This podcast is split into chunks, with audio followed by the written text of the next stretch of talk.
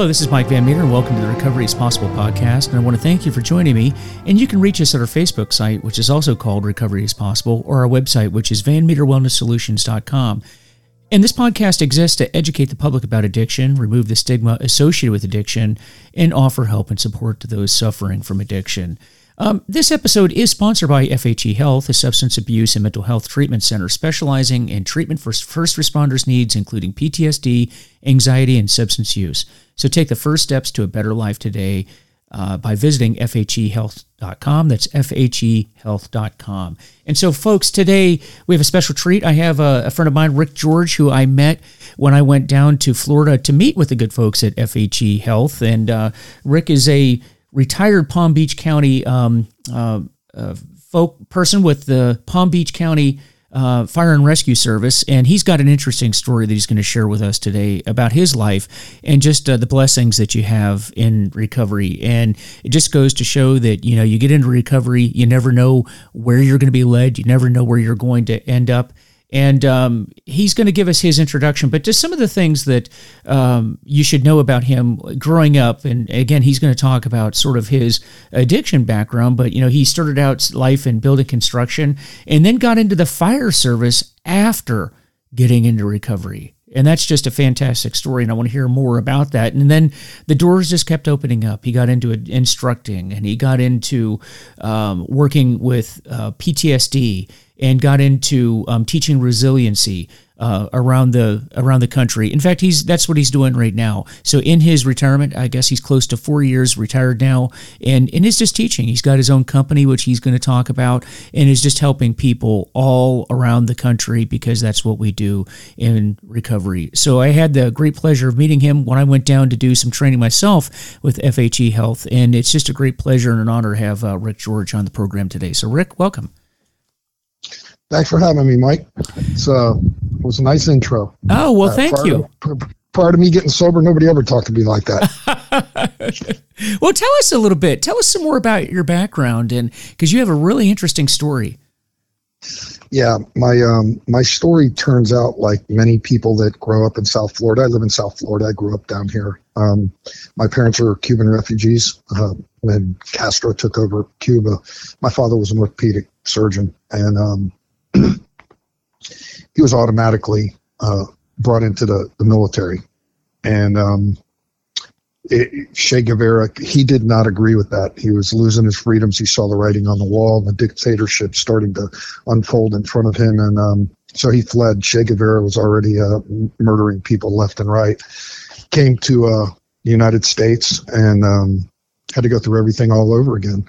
Had to uh, take the state board or the, the boards for the uh, the doctor the doctor boards from there, excuse me, the medical boards from there, went through his internship and his residency all over again and to regain the status that he once had. My mother was the same. She was a pharmacist. So I, I come from a family that um, has had a lot of struggles, and um, uh, you know, to my to my benefit, they're extremely resilient. Uh, our family is like ridiculous resilient. The, the things that, you know, my parents, my grandparents, my brothers, my cousins, aunties, and uncles have, have overcome is um, it's very humbling and very honorable. And so, uh, you know, when, when I started my life out, it wasn't uh, exactly honorable or humbling. It was actually um, uh, I my family was very close. It was a lot of love. There wasn't any abuse. There was no alcoholism rampant or any of that, you know.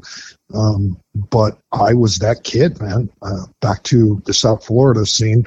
Uh, once I, I got old enough, um, I rebelled against all of the foundation and the morals and principles and values that were instilled in me that my parents did, you know, that my parents tried to instill in me as I was growing up, and uh, ran with a, a bad crowd. And when I say bad crowd, a lot of people tell you it's a bad crowd. These were not nice people. And as a result, I turned to not such a nice person. Um, the extent of smuggling and uh, dealing, um, violence, uh, there, there was... Uh, I don't think you can be involved in that scene without including those things, and it corrupts. It, it, it will corrupt you to your soul, and that's what it did to me. And um, I think that's what was necessary for me. I don't, I don't think that God ever tests us, but I think that he will utilize certain circumstances to refine you and um, to give you the opportunity to actually do God's will, which we'll talk about in a little bit. But my sobriety date is uh, November nineteen eighty-seven. That is thirty-four years, God willing, this November, for all you mathematicians out there. Congratulations. And thank you, thank you, thank you. And um, I am one of those uh, one white chip wonders. That means I only uh, I went to rehab for six months. And uh, I went to a, a three-quarter way house, they called it. And um, there, there's more freedom than a halfway house and a three-quarter way house, not as many house meetings and regulations. And I, I was there for two months. So I was, I was, uh, it was about eight months total. And um, from there, uh, I came back home and started going to meetings. And it was probably that foundation that led me to only having one white chip. That and the fear of what I left behind. Um, that was back in the day. You remember the, the show Cops when it first started with Nick Navarro? Yeah. Um, yeah. The, a lot of my friends were on that. Colleagues, I should say. That's a nice word for saying other guys that I used to deal drugs with. Um, and they were getting arrested and busted and, and uh, a lot of home invasions, just a lot of violence. And um, I think a, uh, a healthy dose of fear of that, that my soul was just corrupted and broken, and that uh, I had gotten new information, and uh, it was it became a challenge, and um, so there was a healthy, you know, it was a healthy balance of fear and challenge. So um, I uh, I hid out in meetings for the first uh, first year of my sobriety. I, I went to meetings. I was in another fellowship. I was in uh, Narcotics Anonymous. And um, the, the the reason is real simple. Uh, the girls were prettier. Um, that's why I went. You know, it, it had nothing to do with sobriety or anything else. It's that um, I uh, I transfer I transfer my weaknesses, addictions, whatever you call them, your your strongholds, your uh, you know your triggers. I transfer from one to the other. So if it's not drugs or alcohol. It could be violence. It could be fast cars. It could be eating. It could be women. It could be anything. And um, yeah, that was it at the time, women. And uh, I, uh, I think right around three years sobriety. Um, I, I guess the the fact for anybody that's listening is, I uh, I didn't in, in my first year of sobriety, I uh, met a girl after my first year. Got married. Let me back up. In my first year, I had an incredible sponsor when I started.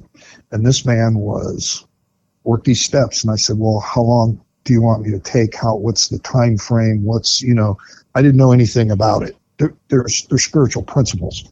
And all I knew about spiritual principles like faith, hope, and joy, those were women's names. I, I, I didn't understand what faith was. I didn't know what joy was. You know, I didn't know what hope was. And it wasn't until I recognized how hopeless my life was and I had a first solution that I experienced hope that I was able to measure it and go, oh my God, bro, you've been living dark, man. This is ugly. You know, and that that, that kind of shocked me, but it, it, it caught me by surprise, but it really opened my eyes. And um, so we worked, uh, we went through all twelve steps in my probably about ten months. eleven months. Um, I hear some people, you know, their sponsor keeps them on the first step for the first, or, you know, extended period of time because they, they have this opinion that that's the only one that needs to be worked perfectly and whatnot. I, that's not my experience. You know, my experience was not that. Uh, my experience was my sponsor told me, he says, this is new information. And the more new information you have to combat your old information, the better off you're going to be. You know, we want to include options. So the example was, if we're removing something from the center, we talk about this hole in our soul, and we try to fill it with all this crap, right? Drugs, alcohol, women, cars, money, clothing, jobs, people we hang out with, people, places we hang out at, um, all of that. When we remove that crap, it leaves that hole there. And if you don't replace it with something else, he told me, he says, you're going to go back to your default, and you're going to fill it with that old stuff again. That's where the that's where the, the relapses happen. So I took his advice. Excuse me, I was smoking a cigar and it was about to go out. So uh, I uh, that's one of the one of the one of the that's one of my few. It's one of my few vestiges that I have, you know, in, in uh, sobriety. I don't I don't run into burning buildings anymore. I don't drive fast anymore. I smoke cigars. You know? um, so uh, that first year after that, um, establishing my sobriety and stuff, I met a girl, got married. Um, that uh, that led to three children, um, which is uh, I don't recommend that to anybody. It's a very expensive hobby, children. Um, That's true. They are a very there's a lot of reward involved in it too. Uh, I actually learned about love from my children, no place else. I don't, I don't know how to explain it. When you when you see your child being born and you know that you're a part of that, and the way they look at you. I mean, you might experience something like that with a dog, but it, it's like a hundred times that when it's a child. You know, um, and so I, I really started to get my my view of what love looks like from when I had children. Uh, my first three years of sobriety um, was nothing short of disastrous. Uh, I married a woman I shouldn't have freaking married, um, you know. But I I uh, I hung out with a group of guys in that other fellowship, and um, this is I, I, I say this. Uh, because it's important for people to understand that just because you go to meetings and you're abstaining and all that, eh, it doesn't make you a freaking great citizen. Okay, it doesn't make you a model citizen. It doesn't make you honorable. It doesn't mean you're living spiritual principles. My first three years, we used to go down to the Fort Lauderdale Strip before they cleaned it up, and uh, we would roll drug dealers. That's how I made my money. We beat drug dealers up. We hurt them and um, took their money. I, I was... Uh, essentially a sober thug. Nothing had changed in my life. I just was no longer getting high or drinking. As, as a result, I was thirty-five pounds heavier and just that much more dangerous. Um, so when I was at a convention, a series of events occurred, and um, my sponsor, uh, it, it, something happened that I'm not real proud of. You know, I was on a, I was, I was at this convention, and um, I was on the swing. It's a big swing. It's outdoors. It's SeaWorld in Orlando. And uh, on the swing, I had met a girl, and we were on the swing, and we were doing something very inappropriate on the swing. And uh, thinking nobody knew anything, and went back to the hotel later, and all my these guys that I hung out with, this this posse of thugs that I hung out with, um, were all high-fiving me. I was like the big man, you know.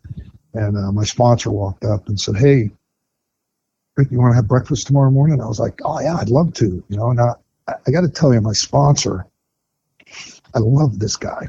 I love this guy like an older brother. Like I looked up to him. You know, I revered what what he stood for because of the adversity that he had overcome and his stature. He was very well known in that fellowship. A lot of people knew him. He had a high level of integrity. And um, I liked being associated with that. And so, of course, you know, my boys are like, they know who he was. You know, "Oh, my God, you know, that's your sponsor." I'm like, yeah, yeah, yeah. You know, playing a big shot, you know. There's this thing that happens in sobriety when you when you have a tendency of thinking you got shit figured out. You get right-sized. And uh, most of the time, it follows along the lines of humiliation.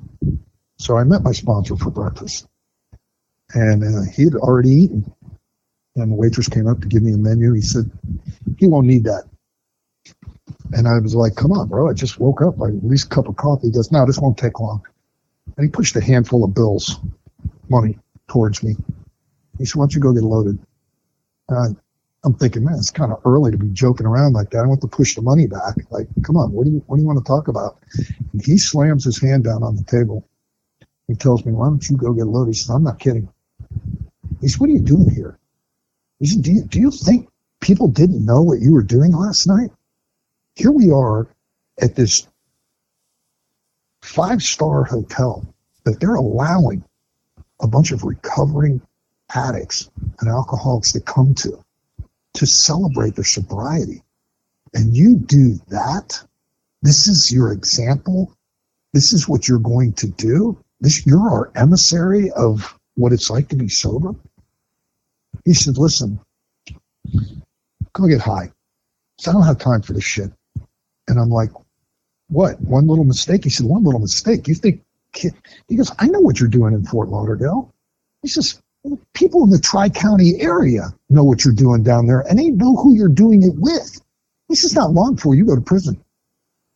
He says, you, you, you need to get the F out of here because you're spreading your disease, and there's enough of that killing people out there. We don't need it in these rooms. I mean, he broke me down. That's called getting right-sized. Ricky kick. And uh, I uh, I was in tears because, uh, you know, I I I had a uh, a a safety with him because I knew he knew what he was doing, and I would never have to go back to that lifestyle that I was already creating in sobriety again.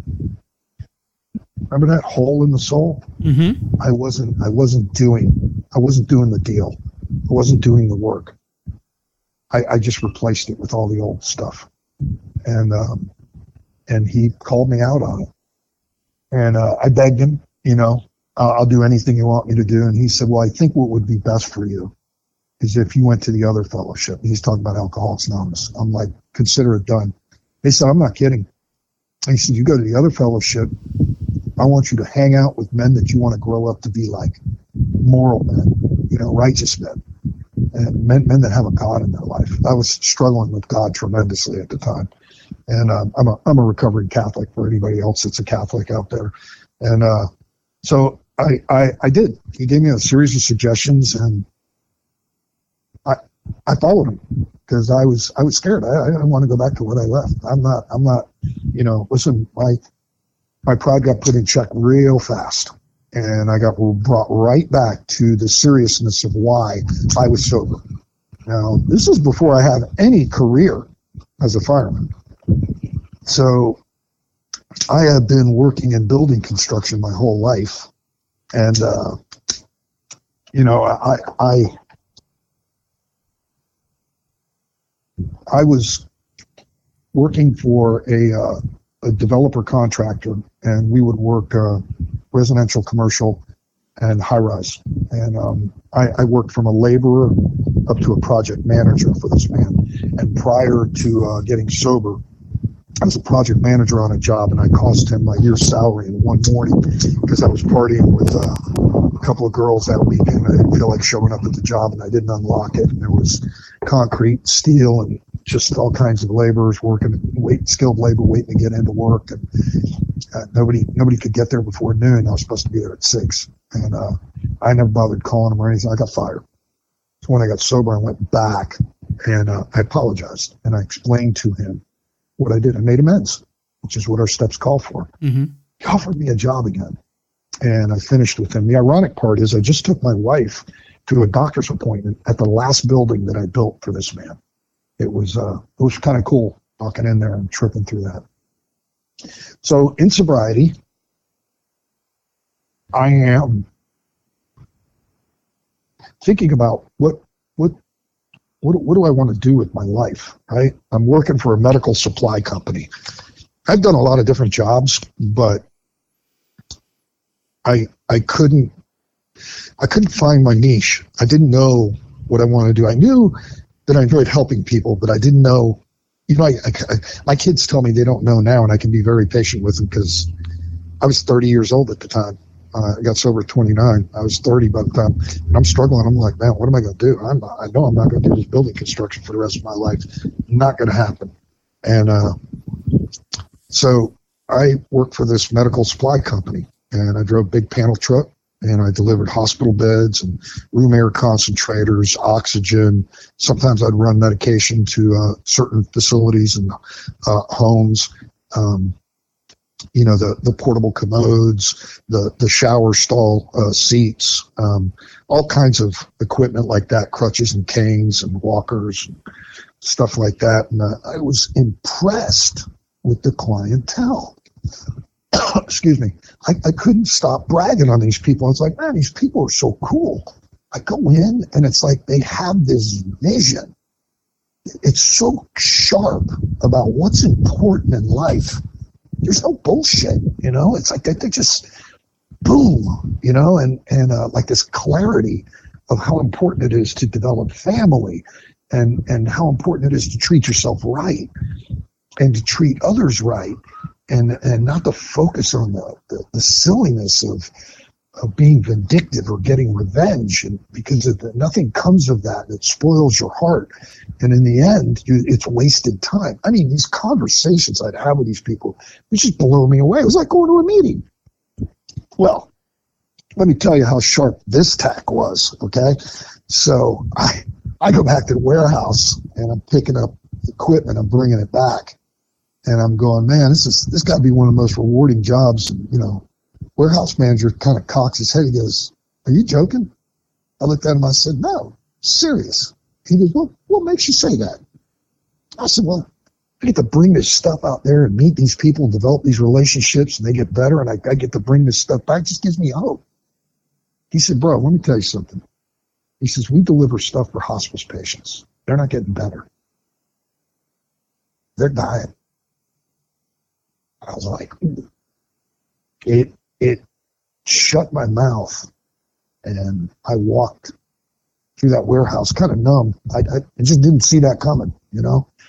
And so I worked there for a while longer, and uh, until uh, I got to watching television one day, and I saw this advertisement. There were some firemen and paramedics and stuff on there, and the, the, the switch is thrown. It's like God removed the scales from my eyes, and I'm, I'm like, holy crap, that's it. That's what I'm going to do. Now, as a child, my mother would keep this little book. Remember now, she's a Latin woman, right?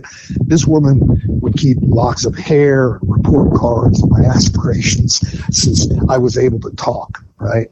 And you can see where it dropped off when I started becoming a problem. It was like seventh, eighth grade, you know? And so up till then, it was always firemen, doctor, fireman, doctor, fireman, doctor. I don't know where that came from. I didn't even, I wasn't even, I didn't even realize that until she gave me that book years later. And I was like, oh my gosh, look at this. And uh, it's like that switch was thrown when I saw the commercial. And I was like, all right, I'm going to cut my hair. So for people that don't know me, my head is as bald as a baby's behind. Okay, but I've met you. It, it, it is time, bald. Yeah. Yes, at the, at it looks good though. It looks good that way. Yeah. Thank you, Mike. Yeah. At, at the time, my hair was about down to the middle of my back, my lower back, and uh, I cut my hair. and And the reason I cut my hair is because I knew I could pass the entrance exam, which was the drug screening and the urinalysis test. That was that was the test I was worried about failing. Everything else I knew I could pass, and I did. And um, I was on my road to uh, the doors just opened. Um, I got a part-time job near home so I could study while I was in paramedic school, and so I got my paramedic certification and my my fire certification. And I went out looking for jobs, and I applied, and I applied with Palm Beach County three or four times, and I couldn't uh, I couldn't seem to crack that nut.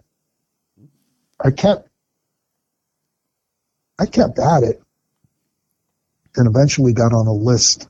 It was at the time there wasn't that many. There was maybe seven hundred fifty, eight hundred people. Now it's thousands, you know, vying for a job.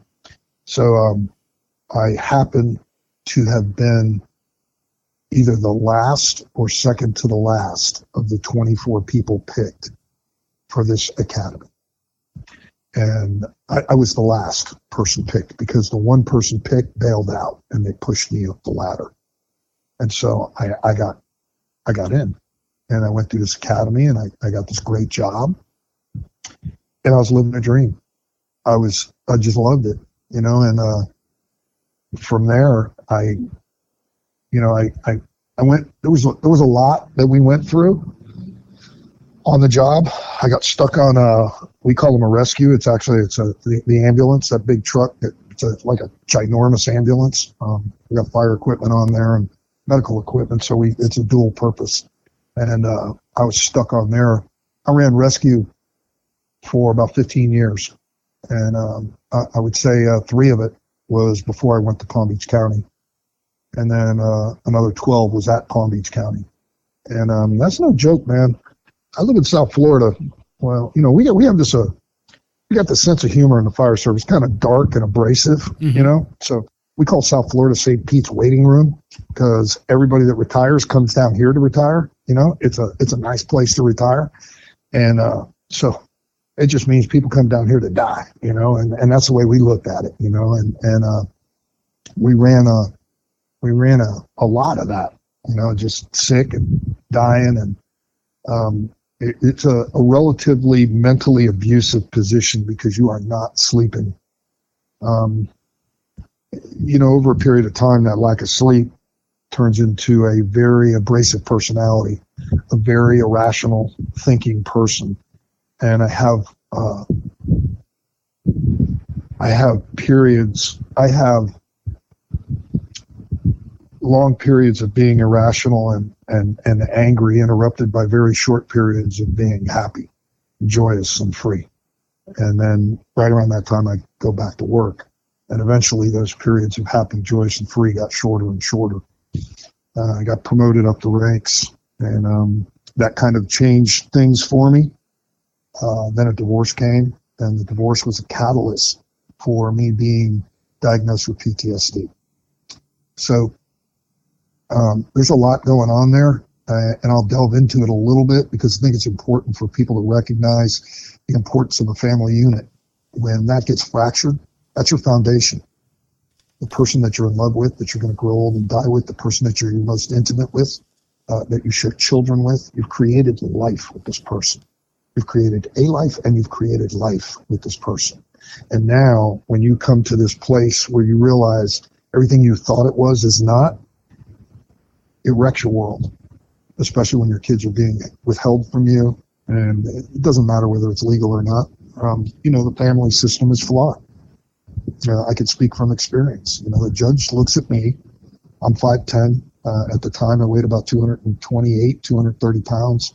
I was about five, six percent body fat. And he looks at this little blonde, and right away, I'm the, I'm the jerk. And, you know, she's the angel. And um, everything went her way for about nine months. And then things changed. So the, the point is that uh, I don't care how strong you are mentally. There's an emotional and a spiritual aspect to the attack that you may or have already come under. And if we don't know how to prepare to fight that battle because conventional weaponry is useless in it, um, you will succumb to it and become a statistic that we have in our in our, in our disciplines. For every line of duty death, there are three suicides. Mm-hmm. And that holds true for the military, law enforcement. I don't care what initial it is, whether it's F B I, C I A, um, the Treasury, you know, fire service, um, E M S. The, the statistic is the same all the way across. Yeah, it is. And, uh, so uh, how ironic is that? The sirens go off in the background right then. And uh, so I um, I got diagnosed with P T S D. And uh, not a moment too soon, because um, there were two times that I acquainted myself with gun, the taste of gun oil, and one was before I got sober. That's how desperate I was. And the other time was during this period of a divorce, because uh, the anxiety had gotten so bad. I, I had developed this anxiety and this irrational thinking, so I, I couldn't sleep past three, three thirty in the morning, and I'd be awake. And I'm like, what is wrong with you, bro? There's something wrong. You hear the, the self-talk. Something's wrong with you. You're not normal. And, um, you know, you tell yourself something consistently enough and long enough, you know, your name may as well be Nostradamus, because it's going to come true. And um, the emotional swings, I, I, I could go from, you know, joy and adulation to, you know, just tremendous sadness, you know, just the melancholy was so deep, and and the fits of crying and then laughing and uh, and the anxiety. I, I couldn't uh, I couldn't even put a sheet over my my face without getting claustrophobic. I couldn't lay on my stomach without getting claustrophobic. So keeping a mask on my face has become a challenge at work now, and um, it's very emasculating because um, you know, back in the day, I was the man. I was the guy. If it was ugly, I wanted to go. I, if it's if it was tight, if it was hard, dirty work, I'm in. I'm your guy, you know. And I prided myself on that, and and I, I love to rise to the challenge, you know. I love to work with a team and share that kind of thing with them, you know, and just, you know, like-minded. Let just give it everything we got. I had that, I had that that dumb image of you go, I go, you know, which is the most ridiculous thing in the world, because it's not just if you go, I go. What about your wife? What about your kids? What about my family? What about our loved ones? What about our friends? That's so reckless. It's such a reckless, you know, attitude. Mm-hmm. I, I get it. I get the whole Hollywood thing, but you know what? It's bullshit. It's bullshit, you know? Um, so I, uh, I get diagnosed quite by accident. That was the second time I familiarized my taste, myself with the taste of gun oil. And I had a moment of clarity. And I thought, oh, wait a minute, who's going to raise these kids? Because my I, I met my ex in a meeting, and um, she was no longer sober. She had relapsed long before the divorce, which kind of, there was a series of events that occurred prior to that. My daughter was assaulted, and uh, my wife had accumulated the traumas of her life, never never really dealt with them. And so when that happened, that was the trigger. That, that just shattered her world. And um, the cheese slid right off her cracker, and she ain't never been the same since. And um, to this day, she, she, uh, you know, I pray for her every day, but, you know. Yeah, I'm sorry to hear about that. For her.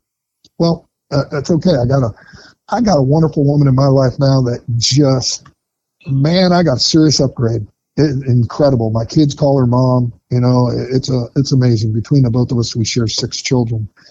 Uh, so, I uh I got diagnosed with uh, P T S D quite by accident with uh, by my kid's uh, psychologist. I went through this thing that uh, they call exposure therapy, mm-hmm. and it absolutely sucked for about eight months. But it was probably the best thing I could have ever done. And uh, during that period of time, I was asked to come and work at a buddy of mine's rehab. A friend of mine had opened up a rehab. South Florida is like the mecca for rehabs. I it don't is. get that. Yeah. I don't know what that's. You can't swing a dead cat without hitting a freaking halfway house or a, a recovery center or a rehab or something around here. Well, because it's sunny down there. I'm up in the Northeast. It gets it gets cold up here. You don't want to be in treatment in January up here. I want to go to Florida. Yeah, I can imagine it doesn't help the depressive state no. much. You know? The sun doesn't come out. No. So I uh, I would go to speak at his rehab, and uh, he's like, man, you got you got this great story. I think people need to hear it. And I'm like, all right. Yeah, yeah, yeah. And I, it just wasn't clicking for me, and he was paying me really good. And um, I felt so guilty. At this time, I had gone back to church, and I was uh, – I was taking my paycheck and probably uh, three quarters of it, I was giving it to uh, to the church uh, that I still go to.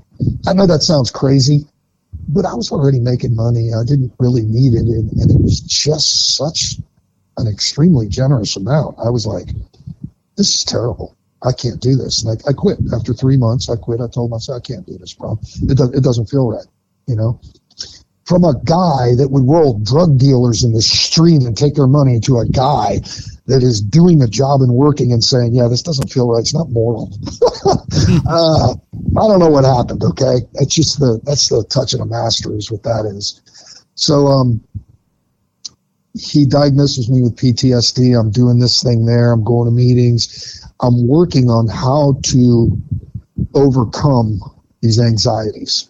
I get turned on to this guy. He's a military psychologist, Lieutenant Colonel Dave Grossman. Oh, and, yeah. Uh, I've I've met Dave Grossman. Yep. I know. Yeah. Yeah, yeah. Good guy. Great guy. So uh, I, I read his book. I'll give you a quick story on that. I read his book, and his breathing got me, got me, I was like, I got hope again, and I recognized it this time. I was like, okay. This is familiar. I've been here before in my life. You know, when I got sober and then I got the hope and on the second step and all that. And I was like, okay, I know, I know where I'm at. This is familiar. I'm on the right track. And so I continued to stalk this man until I found out what his home phone number was. And I called him. I ended up speaking to his, I think it was his accountant. And he wanted to know how I got the number because they thought they'd scrubbed, you know, the, the web with all of his contact info. And, uh, I'm thinking, I hold all the cards, right? Yeah, no. How about his cell phone and I'll give you the, the website? Like, I don't have any wiggle room in this. It was just, but I was desperate. I needed to talk to him because I know he held a key. And um, so I, I gave him, I, I think it was OptiSense is the website it was on. And I gave it to him, and he's given me his email address. Because at the time, Dave didn't give his cell phone out. It was just for family. So you contacted him by email, and he would reply quickly, he told me. So as he's giving me the email address, I'm typing it into an email. He replied, I swear to God, I no longer hit the sent, and I had a return email. Is this my sheepdog in South Florida, my fireman sheepdog? And I started laughing. I was like, this is incredible. I said, he just emailed me back. He said, I told you. He said, hey, Rick, thanks very much. He said, uh, lose this number. I said, done. And so uh, developed a, you know, I've never met the man, but but I have a relationship with him. Mm-hmm. And uh, my partner in Canada, I developed a company called Tactical Resiliency Training. And uh, my partner in Canada was going to a, uh, he wanted, his wife is, uh, uh, she's on the police force up in uh, Peterborough. And she's also on the Olympic team. So she's this, uh, she's this high-performing woman, you know, and and uh, Dave's like, yeah, Grossman's coming up. My wife had tickets. She could have got tickets. She doesn't want to go to listen to some guy talk about, you know, whatever. I'm like, are you kidding me? That's Dave Grossman. And so I, I I reached out to him, to Dave. I said, hey, my partner's in Peterborough where you're doing this class. He really wants to go and see you. He said, no problem. He said, send an email, call this number. And I called them. They said, tell him to come up. It'll be at Will Call the ticket. So Dave hooked him up. And my partner, Dave, goes to see him, introduces himself, talks with him. I'm like jealous, right? And then he's telling me about a month later, he's going, hey, man, he goes, you're not going to believe this. I just took this uh, large animal hunt class, and it was just three of us. It was incredible. I said, really? He goes, yeah, it was this guy and his son and, and me. And I go, that's awesome, bro. He goes, you know what's even more awesome? I go, what? He goes, it was Lieutenant Colonel Grossman and his son in the class with me. I was like, you suck, bro. I can't believe this, you know? So, well, Grossman was one of the people that helped me piece my life together by learning techniques to be able to control my arousal levels, my arousal levels being my thought processing, my uh, emotional swings, my physical acceleration, uh, the homeostasis that occurs, which is rapid heart rate, high blood pressure, rapid ras- respiratory rate. And so uh, it was on. And I started teaching that stuff. And at the time, I was uh, I was an instructor. I was, I was I was teaching all over the country. I, I still am in performance, but this took me in a different direction in performance because I was able to put my life back together and finish the last ten years of my career strong. And, um, you know, as compared to where I was at the time. And, um, you know, you get older, you ain't never going to perform the way you used to. It just doesn't work like that. And so uh, during this whole process, I, uh, I had been struggling with God. And this is the piece that I wanted to get to because it is the most important piece. And um, I know we're running, uh, this is running long, and I apologize. Um, I I, uh, I didn't I didn't believe in God. I, I grew up as a a, a Catholic, and, and I, I got beat up a lot by the nuns and the priests. And I don't mean like, you know, they would try to take my lunch money. I mean, it was uh, don't ask questions, just do what we tell you to do. And I wasn't getting any answers, and it was... Um, I didn't, I was like, that's not, that's not my God. I don't want a God like that. And, uh, so I was left kind of lost and, and drifting. And when, uh, during my divorce, I, I went to the Bible and started reading it. And I couldn't put it down. It, uh, I kind of read like a spiritual adventure, you know, I was like, this is amazing. This is so cool. But there was, I didn't really know, I didn't have much referencing and a baseline on it. So I'm just reading it for the first time, you know, and, and, uh, It, it really left an impression on me. That led me to going to a church, which is a Calvary Chapel near here. And the the, the pastor um, was one of us.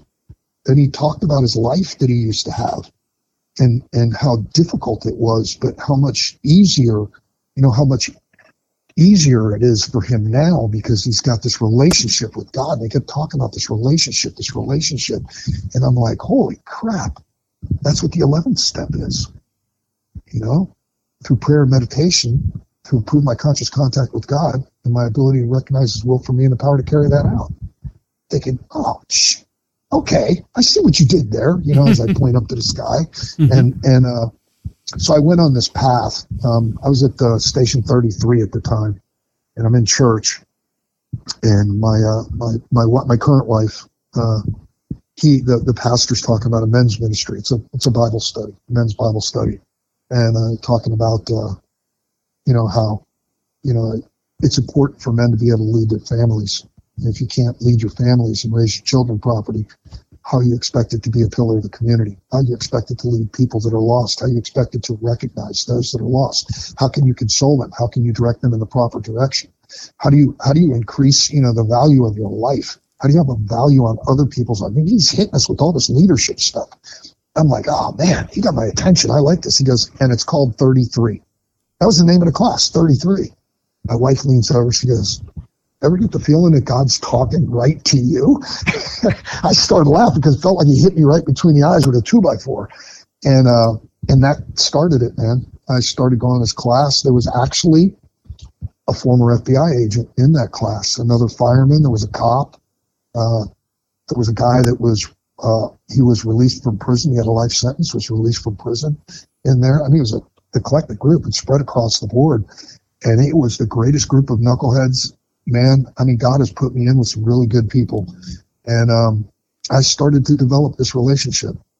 And um, I tell this story because I'm thirty-four years sober, but it wasn't until I was around twenty years sober that it all really started to kick in.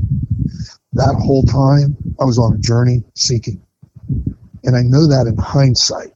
So for anybody that's struggling with it, that's fine. The, the struggle is part of it. It's the refinement process. You know, because what he had in store for me working with other men and women that had P T S D in the industry that you were talking about, I, I, I do a couple of groups at um, F H E Health in a program called Shatterproof, and, and I work with uniformed personnel. And I'm able to help them, and I can speak with authority and integrity because I've experienced those things. And then the cancer came. I was not shocked because I was, it was just, it was not, am I going to get cancer? It's, I am going to get cancer. It's just a matter of when and what kind. And I got, it was colon cancer. And um, fortunately, because I had regular checkups, they caught it very early. It was a surgical cure. But I knew right away where I was. I had been here before, and I did not feel hopeless. I had this relationship with God, and I trusted it. And it turns out a very dear friend of mine across the state, right across the road called Alligator Alley, takes you from the East Coast to the West Coast. And uh, my buddy Mark Weiss um, had developed pancreatic cancer. And um, I was able to be there for him because I could also understand what it was like to have that diagnosis and to have your own mortality questioned and to make these arrangements and all the things that you'd left undone to try to do them. And all this other stuff, you know, and so I, I, I was with him till uh, till he died, and um, it was, uh, you know, and I've, I've been with other men that have had cancers, uh, you know, as a result, but it it was a lot easier because it, that process had happened so many times throughout my life. That refinement. You know why I was such a good fireman and why I was such a good instructor? Because of the construction that I was involved in prior to me getting. I, To, to me getting hired. The reason I worked in the hood and was able to relate to people and get along with them is because I was one of those hood rats before I got sober. He has used every aspect of my life for his glory. It, it's it just blows my mind. I, I you can't make this stuff up, man. You know, and and then he breaks me again. And well, he doesn't break me, but he allows me to get broken again with the P T S D. And I end up developing this course will be, and I, I teach these classes around the country on performance and mental health. And one thing has led to the other. All of it, all of it has got God's fingerprints all over it. He gets all the glory. I'm just a mouthpiece, man. I got a high school education. I don't, I don't, you know, I, I, I read neuroscience papers, research and stuff, and I, I, I'm like a geek. I can't get enough of this stuff, you know, and I understand a lot of it. I sit on boards and I just look around and go, these people all have to be wondering, why in the hell is this guy here? You know, and I, I have no answers, and I don't care, because it doesn't, it doesn't matter, because I serve one master. I don't serve multiple masters. I serve one master, and uh, you know, he has opened up doors for me and blessed me in ways that I don't deserve. Mike, when I got sober, I didn't get justice. I got mercy, and that was all in his yeah. hands. You know, yeah. So the the whole, if you're going to walk away with anything from this, we talked about the physical and the mental side. There's a lot of people that can help you with that. But what about your emotional? How do you emotionally regulate? And how do you feed your soul? Because if you're just empty inside, it doesn't matter what you learn. You're still empty inside. And you have to feed your soul. And so that was a big, big piece for me. And I'm going to end it there, because I know this is running long. And um, that that's, uh, yeah, that's a good spot to end right there. Well, Thanks let me, if you don't mind, let me ask you a couple of follow-up questions. Do you have, do you have a couple of minutes left? Of course okay. I do. I got plenty of time. Well, let me just say one more time. That, okay, this episode is sponsored by F H E Health, and we've been talking about F H E Health here. Great program. Um, uh, we we both uh, work down there and work with those great folks, and, and they've been providing life-changing behavioral health services for more than twenty years, and they treat substance abuse and mental health disorders in an individualized and comprehensive approach, recognizing the specialized treatment needs of the first responder community. They've created Shatterproof, a dedicated program for law enforcement, fire rescue, and similar communities to receive treatment among peers. They're experienced in providing privacy and working with unions for employment. F H E Health is committed to providing the best care experience for our patients, for the families, and for our community. So learn more at F H E health dot com. So with that, Rick, um, I will tell you, and maybe you've run into something similar, and I, and I see this enough at twelve-step meetings that I'm, I'm sure you have. Um, mm-hmm. I have I've developed a tremendous faith in my own life and my own recovery, and, and you have as well. You you talked about that very, very eloquently here in this podcast. Uh, I run into so many people um, that come into treatment, and I'm I'm currently working at a treatment center in Maryland, and I, I just the hostility towards uh, anything spiritual, anything religious, any any have you I'm sure you've run into that. And the oh, thing yeah. is, you know, with twelve-step meetings, the people are like, well, what else do you got, because I know you're going to try to sell me on God. And and I to me I struggle with that, because I did not come into this, to be honest with you, I didn't come into sobriety over religious. I, I would I was probably more, if you would have asked me, I would have told you I was a religious person, but I didn't really understand what, what spirituality was, to be honest with you, until after I got into recovery. But people, it's not even like they're not interested. They're almost hostile towards it. But if you get any length of sobriety, and just about everybody I know that gets any length of sobriety talks about how the spiritual part of their life is really what brought them to that point. So how do you, Rick, what... What do you say to that, or to say to somebody that's new, somebody that's listening right now? How would you address that? I uh, I did a, a lecture on performance in front of about seven hundred fifty firemen in Portland, Oregon, and um, and I started talking about God, and I started seeing twitch in their seats, you know, like suddenly it makes them uncomfortable, like, doesn't it? Yeah, yeah. And and I and I stopped and I looked at them. I said, some of y'all a little uncomfortable when I start talking about God. I said, well, listen. It's just part of my story, and it's my story, and it's directly relevant to what we're doing up here on performance. I said, now please don't don't let that interfere with your ability to come up to me afterwards and talk to me about performance, okay, just because I talk about God. It's not like it's an S T D. You ain't going to get it just because I'm talking about it, okay? It's not infectious. And, yeah, and, and uh, I, I just let people know that, you know what, I get it, man. I get it. And I would encourage you to continue doing what you're doing. You don't, you know, because you got to find your way. Everybody's got to find their way. I, I mean, you know, here I am twenty some years in sobriety, still struggling with that. And I've ended up developing this relationship that I've been missing all along. But God had to refine me to get me to that point. Now I can recognize it. I don't expect others to recognize it. I tell them, I said, listen, if you're going to live a spiritual principle, if you're going to live a spiritual life, because they're like, oh, no, no. You know, they got this cute saying. Religion is for people that are scared to go to hell, and spirituality is for people that have been there. And I just look at them like, what, what, what's a spiritual program? What is spirituality? And you, you can hear a pin drop. And what, what I'm going to tell everybody out there if you want to live a spiritual life and you're having a substance abuse issue, when you go to Alcoholics Anonymous or Narcotics Anonymous or any of the, you know, A A, N A, O A, G A, maybe even triple A, okay, that they all have these twelve steps. And those twelve steps have principles behind them. Honesty, open-mindedness, willingness, forgiveness, love, peace, service. They have all these spiritual principles. That is living a spiritual life. Spirituality is an intangible that that affects you. It is a virtue. And virtues is what creates character. And leaders have strong moral character. Otherwise, you're just a manager. There's no getting around it. Yeah. There's no getting around it. The foundation of leadership is character. If you're going to lead your family, you have to have strong character, moral character. That's what's right. The what is right part is important.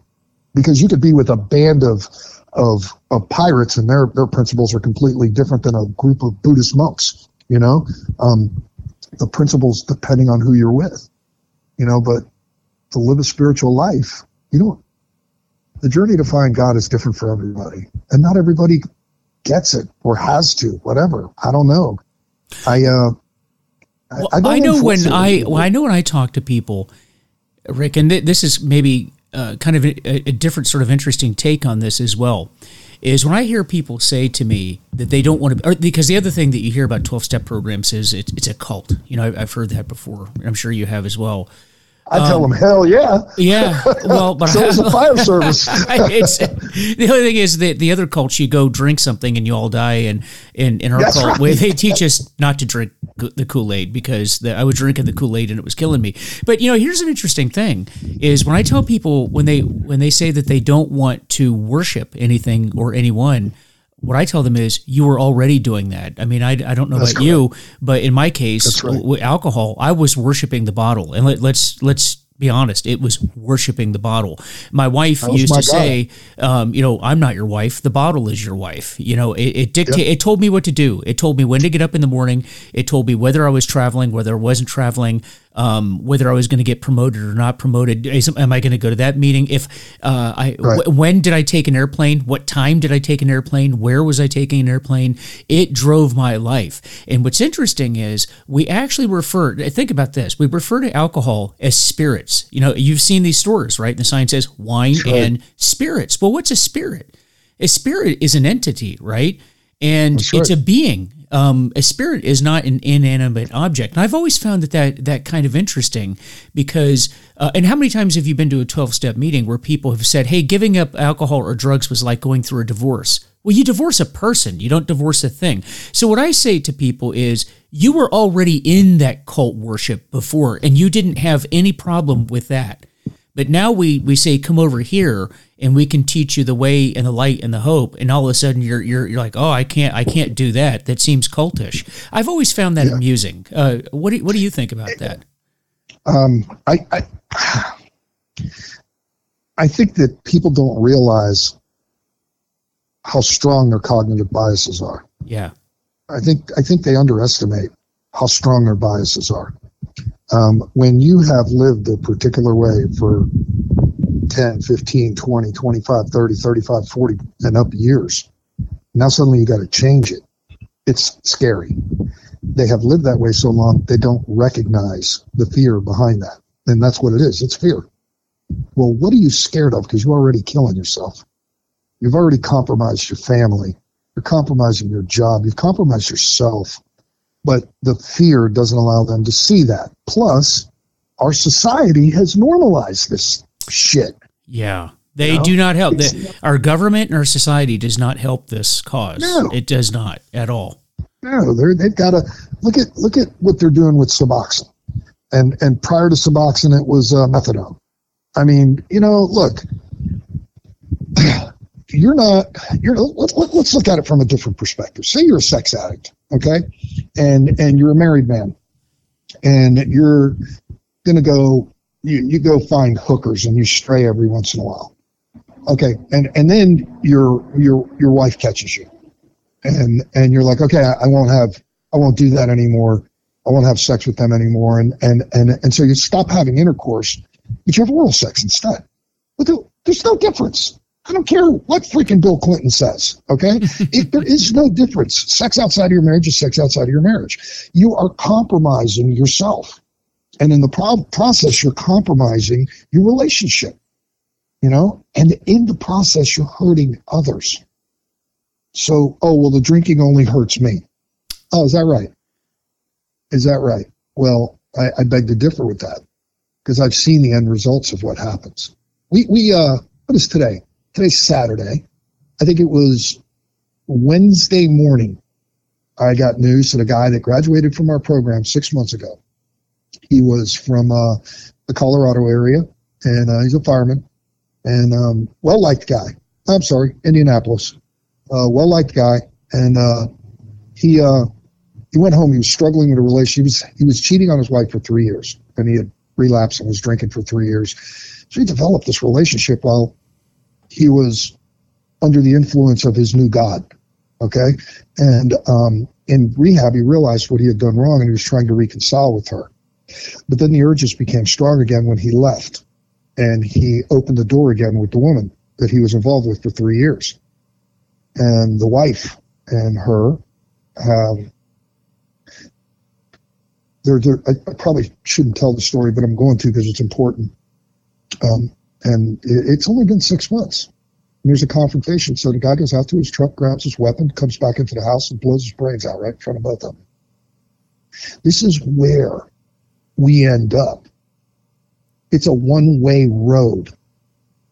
Evil evil is evil. I don't care. You, you know, and you work in our line of work, you see it. You see it. If you believe in evil, there has to be good. Just walk away with that one right there and and try to catch yourself. There, this is a very insidious disease, it, and it, it works in the mind, and and and and it leaves you in what they call spiritual maladies in our literature. And so, listen, Alcoholics Anonymous has done what doctors could not do for the alcoholic. And here we are, years later, there's not so many people in the Bowery and this and that. They have an option, so it's what they call they raise the bottom. So people actually can get sober and manage their lives again and have long-term, incredible lives. So they can't be wrong. Maybe it's, you know, it's that cognitive bias. People just aren't aware of it, you know? And it, and it's, you see it in the movies, they glamorize it. It's not a glamorous lifestyle. It's not. It's not. And if you're questioning it right now and you're listening to the show and you're even wondering for a second, I got news for you. You got a problem. Yeah. You got a problem. You should fix it. You should fix it. Always face your problems. Never turn your back on your problem. Never turn your back on your enemy. Always face it, you know, and, and, and it's a winnable fight. It's a winnable fight, but the way that our people are killing themselves, bro, this is terrible. And if, if we were just taught the things that we're talking about, it goes a little more in depth, um, ladies and gentlemen, but, but uh, you know, Alcoholics Anonymous opens the door for a lot of growth. Nice. And a lot of people, it alters lives. Um, and you know, maybe you don't have an alcohol problem. Maybe you have a mental health problem. Um, so if, if you take a drunken horse thief and you sober him up, you still got a horse thief, right? You take a drunken idiot, sober him up, you still got an idiot. Everything that occurs is that six inches of real estate between your ears. It needs, I remember calling my dad and telling him, man, you got to get me out of this treatment center. They're trying to brainwash me. My dad, he says, uh, son, you don't need a brainwashing. You need a pressure cleaning. You need a thorough scrubbing, you know? That's right. And, well, and, and I'll tell it, you something else too, that if, if I've been brainwashed in this program, well, my life has gotten about a thousand percent better in, in the last amen. nine and a half years. And so maybe that wasn't such a, a bad thing. Maybe, maybe we need a little brainwashing. That's right. That's right. You know, I, I, I stumbled into everything I have done, which is just further proof that even a blind mouse finds cheese sometimes. You know, I mean, I, I have been led and I've come to this understanding and a, and, a, and it's a deeper level of understanding. Now, now, if somebody were to ask me, oh, your your life is trouble-free. Oh, no, son, oh, no. hardly, hardly. I mean, I'll get off this phone. I could have a drink, get off this phone. This is a, this is a program of vigilance. You know, you have to be vigilant. You're, you're, you're, this is a spiritual battle, man. This is, this is a battle. I said it earlier. Conventional weaponry will not help you in this battle. You better arm yourself appropriately. And if you think you got it so figured out, I'm not quite sure why you're listening to this. Yeah, that you know, is, that is so well said. That is so well said. And, you know, Rick, I, I really, I, I've enjoyed this this conversation. I This has cool. been I'm fantastic. Glad. I really appreciate you coming on. My pleasure. Thank you for having me. Now, uh, just one last, one last, one last takeaway. Just give us one bit of advice to anybody that's listening and struggling right now. Oh man, you are not alone. Oh, I know what it's telling you in your head. You suck. Don't tell anybody. Um, I know. I, I was prepared to become a statistic rather than let anybody know. And I was sober. It's when I had my P T S D. And so it's the mental rewiring of the brain. You are not alone. Quite frankly, you're normal. You're, you're, you just don't have the tools to combat what you're up against. You're frustrated. You're at a dead end. Don't feel defeated. This is the this is the end of that chapter and the beginning of a new one. You know, give yourself a chance. I mean, what do, what do you got to lose? What do you have to lose? You know, I'm not going to give up my dignity. Man, you gave that up a long time ago. Yeah, you, you know, definitely. Learn learn how to get it back. You know, something or someone or some circumstance has dulled your shine. You know, there you have an opportunity to get that shine back. You know, to put that hope back in your life. You're you're not alone. That's just how it starts. This is how it starts. The beginning. The end of that life, the beginning of a new one.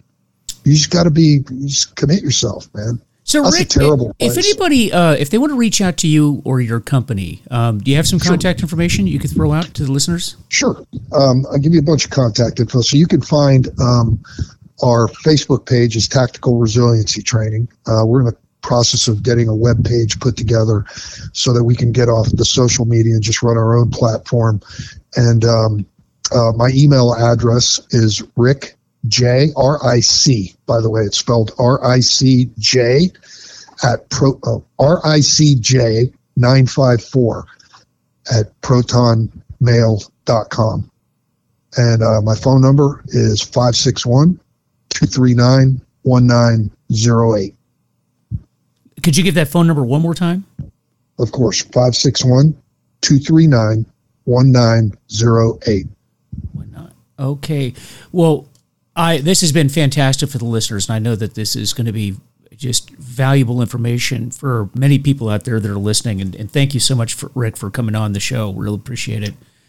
Mike, thank you very much. I really, really appreciate it. I love the service that you're doing with this, and the way that you're helping people is amazing. Love it. Um, love it. Well, you're you're you're helping so many people as well, folks, and and reach out to Rick and and get as much information as you can. And certainly, if you need any training done at your agency or group, church, whoever you have, um, reach reach out, reach out. And folks, this episode has been sponsored by F H E Health, and according to SAMHSA, first responders are thirty percent more likely to develop behavioral health conditions like P T S D. F H E Health specializes in getting first responders better and cleared for duty. So find out more at F H E health dot com. So as always, I'd like to say that I don't represent any group. Now, I know we talk about groups that are on here, and we obviously, Rick and I both are members of uh, uh, various member uh, members or, or fellowship groups, not just one, but multiple. And certainly, certainly, certainly get out and check out one of the twelve-step programs that are out there or any other program that's out there that can help you. Um, because like Rick talked about, you know, any whenever we get new information, it replaces the old information that we have. So please do that. So uh, my only purpose in giving this information is to share with you what I've done, and, and the same with Rick, because it's helped us, and maybe it will help you too. So if uh, Rick and I have said something that doesn't apply to you or you don't agree with it, then just discard it. But try to take any information you can use for yourself and help others as well, because that's what we do in recovery.